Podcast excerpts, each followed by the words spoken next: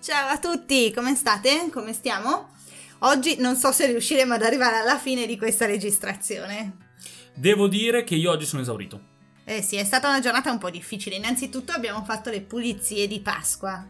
Sì, quelle pulizie che noi uomini odiamo, le pulizie di fino. Quelle che non devi solo pulire, devi far brillare qualsiasi cosa. Certo, e pulire anche laddove non sei mai arrivato, non so, sul soffitto per esempio. Non posso neanche uscire di casa perché c'è la quarantena, quindi se esco poi mi fanno una multa perché sono uscito per motivi futili, quindi devo stare per forza in casa. Esatto, però comunque, detto questo, siamo riusciti a fare tutto, abbiamo pulito tutto per fortuna, anche discretamente mi Beh, sembra. discretamente bene, ma che cosa succede? Si rompe l'aspirapolvere. Eh sì, alla fine di tutto, però vabbè, avevamo già finito, ma abbiamo ovviamente voluto sistemare questo, questo problema. Allora io da grandissimo genio cosa faccio? Prendo anche una bottiglia d'olio per lubrificare eh, la spazzola, ma al grido Attento, attento alla bottiglia! io che cosa faccio? Mi alzo e tiro un bel calcio alla bottiglia d'olio che si espande, si spande su tutta la sala. Sì, perché ovviamente l'aveva lasciata senza tappo di fianco ai suoi piedi da fata numero 44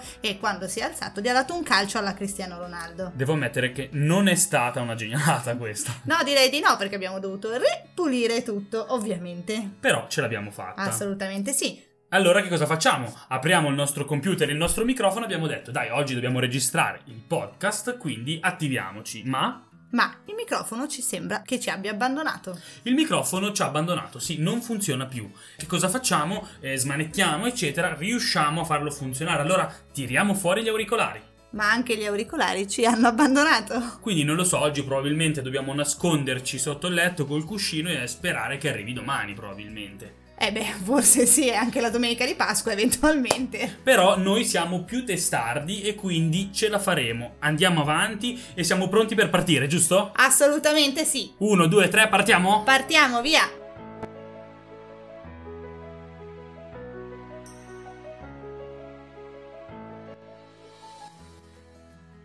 In questi giorni ho letto un libro mm, che avevo notato un po' di tempo fa e che mi è stato regalato a Natale, che si chiama I libri che fanno la felicità. Ed è praticamente un libro che tratta esattamente di libroterapia. Libroterapia? Sì, libroterapia. Infatti, in realtà mi ha un po' incuriosito questa cosa. Se volete leggerlo, provate perché è interessante, simpatico, è veloce, nel senso che non è un saggio sulla psicologia, che in effetti potrebbe risultare un po' pesante, ma è molto molto carino. E se ve lo dice lei, fidatevi. È scritto da Rachele Bindi, che è una psicologa e psicoterapeuta, e gestisce esattamente dei percorsi di libroterapia individuale e di gruppo per la ricerca del benessere psicologico. Cioè, quindi il libro, leggendo, non solo ti dovrebbe rilassare, ma dovrebbe anche aiutarti proprio favorendo il benessere psicologico del lettore, giusto? Esattamente quello. Wow.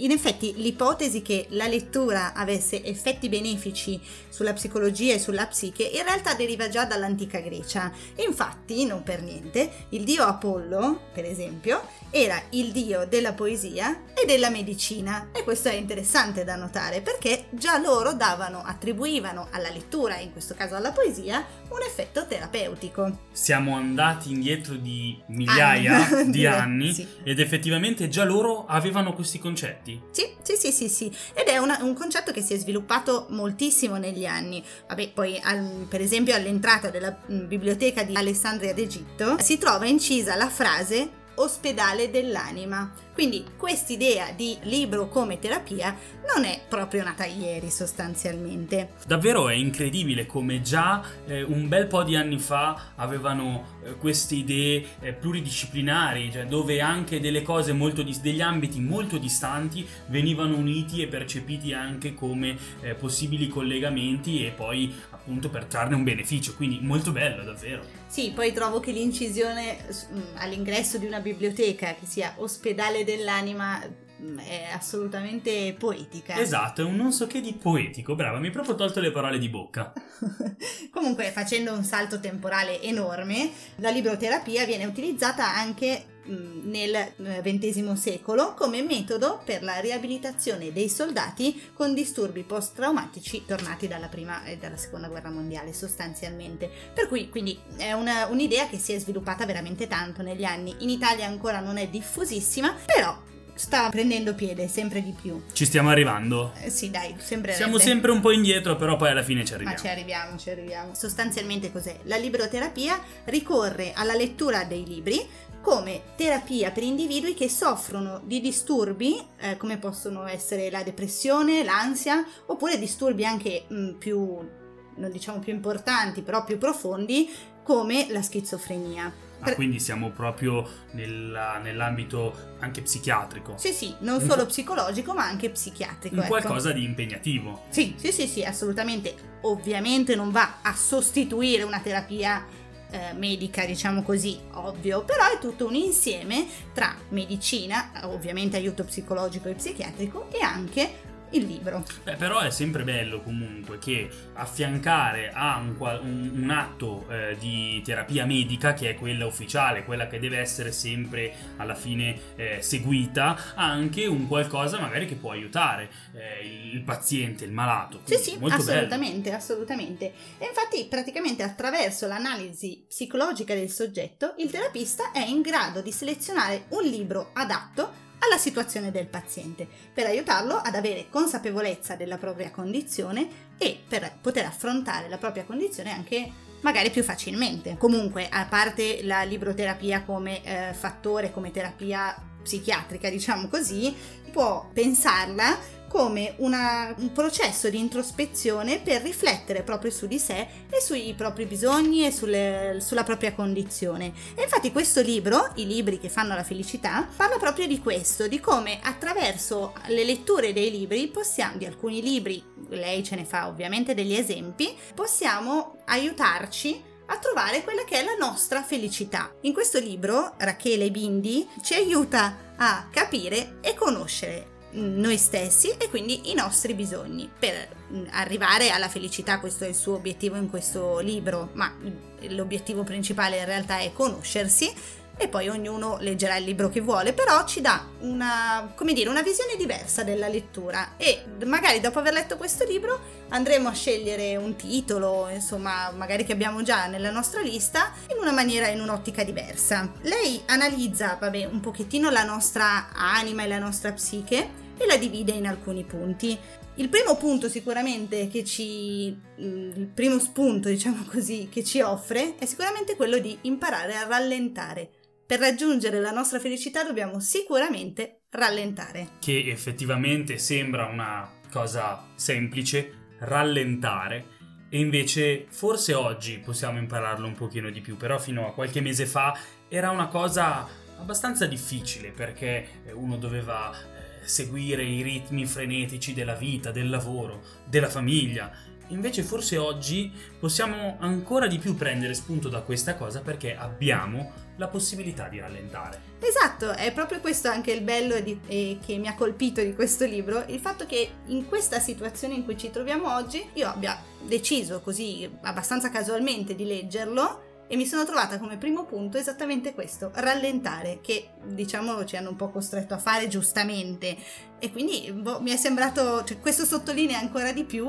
quanto un libro possa avere anche un effetto sulla nostra psiche. Beh, direi che calza pennello. Assolutamente sì. Possiamo dire così. Assolutamente. E ci consiglia sostanzialmente eh, dei libri da leggere per rallentare, che non vuol dire stare a poltrire sul divano, ovviamente. Non ma... prendetela come scusa questa, eh. Esatto, ma vuol dire dedicarsi del tempo. Quindi alcuni dei titoli, per esempio, che in questo caso ci consiglia possono essere La signora Dalloway, oppure l'Ulisse di James Joyce che già solo a nominarlo uno si mette le mani nei capelli perché è una lettura infinita, ma proprio questa lettura ci aiuterebbe a rallentare, a dedicarci del tempo. Siete pronti per la sfida? Oppure è molto interessante un altro titolo che propone 4321 si chiama di Paul Auster che è un libro sostanzialmente diviso in racconti e eh, raccon- questi racconti si possono leggere in ordine 4, 3, 2, 1 oppure leggerli in ordine un po' casuale 1, 3, 4, 2 per esempio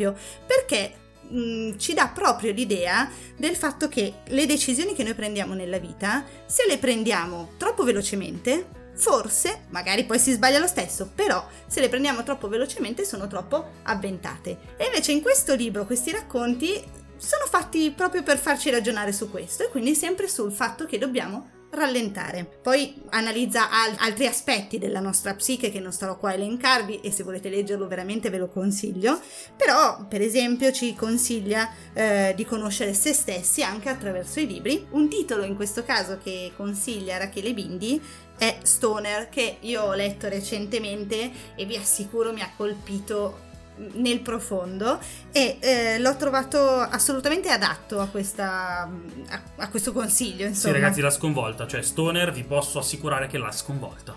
Sì, perché è un libro che non so chi di voi ha letto, potremmo dire quasi non parla di niente, cioè parla della vita di questo tizio che decide di fare, in, teoria decide di fare agraria, poi a un certo punto nella sua vita decide che No, il suo amore è per la letteratura e quindi cambia e stravolge la sua vita per la letteratura. Diventa professore nell'università, ovviamente, di letteratura, ma il bello questa, del, del consiglio che ci dà Rachele Bindi è questo. Quanto noi saremmo disposti a cambiare la nostra vita per il nostro obiettivo, per il nostro sogno. Per poterlo fare dobbiamo conoscere noi stessi e i nostri reali bisogni. Quindi sostanzialmente che cosa vorrei comunicarvi? Il fatto che ogni tanto potremmo pensare di leggere un libro non solo, diciamo, per perdere tempo, che poi è difficile che si faccia solo così, però riflettiamo sulle letture che facciamo, che ogni tanto magari indicano un bisogno che avevamo in quel momento oppure una parte di noi che non vogliamo eh, affrontare nella realtà. Quindi secondo me è interessante. Devo dire molto molto molto interessante.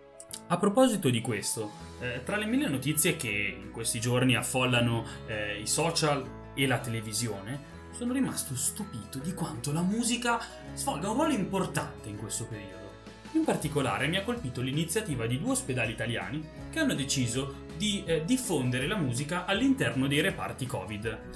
Ma è un'idea bellissima questa anche perché immagino che i pazienti che già si trovano lì da soli e sentano solo il rumore dei macchinari, insomma i tipici rumori da ospedale, invece trovino molto giovamento da, dalla musica. Esattamente, eh, in particolare a Zingonia, nella Bergamasca, un medico sentendo i rumori delle macchine e degli apparecchi ha proposto al gruppo ospedaliero di installare un vero e proprio impianto di filodiffusione per aiutare a sollevare il morale ai pazienti ma poi anche i medici stessi, perché comunque anche loro tutti i giorni lavorano in condizioni stressanti, lavorano con questi eh, suoni eh, molto fastidiosi. Sì, proviamo a immaginare sempre il beep, beep, beep. Insomma, non deve essere piacevole. E poi comunque i macchinari di ventilazione e i caschi sono molto rumorosi, quindi anche loro, secondo me, ne possono trovare giovamento. Appena il responsabile del gruppo ospedaliero si è attivato, due aziende si sono rese subito disponibili per donare gli impianti. Ed è talmente piaciuto il progetto che questo stesso gruppo ospedaliero sta pensando di ampliare il progetto anche agli altri ospedali. Quindi speriamo che presto tutti possano avere la musica nei reparti. Sì, secondo me deve essere un'idea veramente, veramente bella. Complimenti. Tra l'altro, la stessa cosa è successa anche all'ospedale di Albenga, parallelamente. Quindi è un'idea che sta davvero eh, nascendo in diversi ospedali e che sembra riscuotere successo è un qualcosa di molto bello perché non ci si prende cura solo a livello medico del paziente, ma si pensa anche alla sua eh, integrità e salute psicologica. Ricordiamoci che questa patologia è una patologia che ti mette a dura prova non solo il fisico ma anche la mente. Sì, e anche qua eh, mi piace perché si torna a parlare del fatto che per guarire una persona eh, ha bisogno sicuramente, indubbiamente dei farmaci, ma in generale deve guarire a 360 gradi, quindi inglobiamo anche la, la psiche della persona. Esatto, tra l'altro mi ha molto colpito la musicoterapia. Informandomi sono rimasto sbalordito dall'utilità e dai suoi campi di applicazione. Tu lo sapevi che esiste la World Refederation of Music Therapy? No, direi di no. Che è la federazione mondiale di musicoterapia. E nel 1996 questa organizzazione ha scritto la musicoterapia è l'uso della musica e o degli elementi musicali da parte di un musicoterapista qualificato, quindi per fare musicoterapia vera bisogna essere qualificati, non possiamo noi andare e spacciarci per eh, professionisti di questa cosa, e serve eh, per soddisfare le necessità fisiche, emozionali, mentali e sociali di una persona. Esistono tra l'altro anche metodi differenti, quindi è proprio un qualcosa di strutturato e ormai collaudato. Ma è un'idea molto bella e come la libroterapia. Alla fine vediamo che dalle nostre passioni si può trarre anche una sorta di terapia. Effettivamente sì, ed è molto bello. Tra l'altro qui si apre un mondo perché sono stati fatti diversi studi sull'argomento, tutti che hanno evidenziato risultati importanti. Per esempio, l'Università Anglia Ruskin ha notato come la musicoterapia può favorire la riabilitazione dei pazienti dopo ictus acuto. Esempio viene dalla Facoltà di Medicina di Belgrado. Nei pazienti che hanno avuto un attacco cardiaco, la musicoterapia ha ridotto i livelli di ansia e di dolore toracico. E non è ancora finita perché sembra che la musicoterapia eh, applicata ai bambini autistici li aiuti molto nel diminuire lo stress, nell'avere un miglioramento nelle relazioni sociali e anche nell'aiutarli a trovare un nuovo modo per esprimersi. Comunque, anche la semplice musica sembra aiutarci molto in questo periodo. Ci rilassa, ci allontana i pensieri negativi, Pensavo, quanto può essere d'aiuto la musica, quindi un rilassamento ad un paziente affetto da coronavirus, magari con delle eh, difficoltà respiratorie? Beh sì, immagino di sì, perché se io mi rilasso anche il mio respiro si fa più calmo e tranquillo, quindi possiamo immaginare che possa aiutare. Esattamente, secondo me potrebbe essere sia un aiuto anche proprio per regolarizzare la respirazione, nel non farsi prendere dal panico, ma anche un po' nel passare le giornate e non essere sopraffatti da questi rumori eh, molto sgradevoli. Quindi eh, sono molto contento di queste iniziative e una mia speranza è quella anche che nel futuro, in futuro, futuro eh, la musica possa essere diffusa anche non solo nei reparti Covid, ma in tutti i reparti degli ospedali, dove magari i malati potrebbero sentirsi un attimino più tranquilli, rilassati e a casa. Sì, sono assolutamente d'accordo e mi piace perché eh, si sta imparando a unire, come abbiamo detto prima, la terapia prettamente medica a anche queste terapie che possono essere anche più fruibili se vogliamo e possono considerare i nostri hobby, quindi appunto la musica o la lettura, quindi trovo che siano tutte delle idee molto belle. Noi vi ringraziamo per essere rimasti in ascolto de- di questa puntata. Siamo riusciti a finirla. Sì, sembra strano, ma siamo, siamo, riusciti a finirla. A meno che se non la vedrete vuol dire che abbiamo avuto dei problemi di editing, il computer è morto e quindi ci rivedremo a non so quando. Se no, siamo riusciti. Però se dovesse essere morto il computer non avrebbero neanche ascoltato, quindi vuol dire che ce l'abbiamo fatta, dai. Esatto. Alla prossima. Ciao ragazzi. Ciao ragazzi, grazie.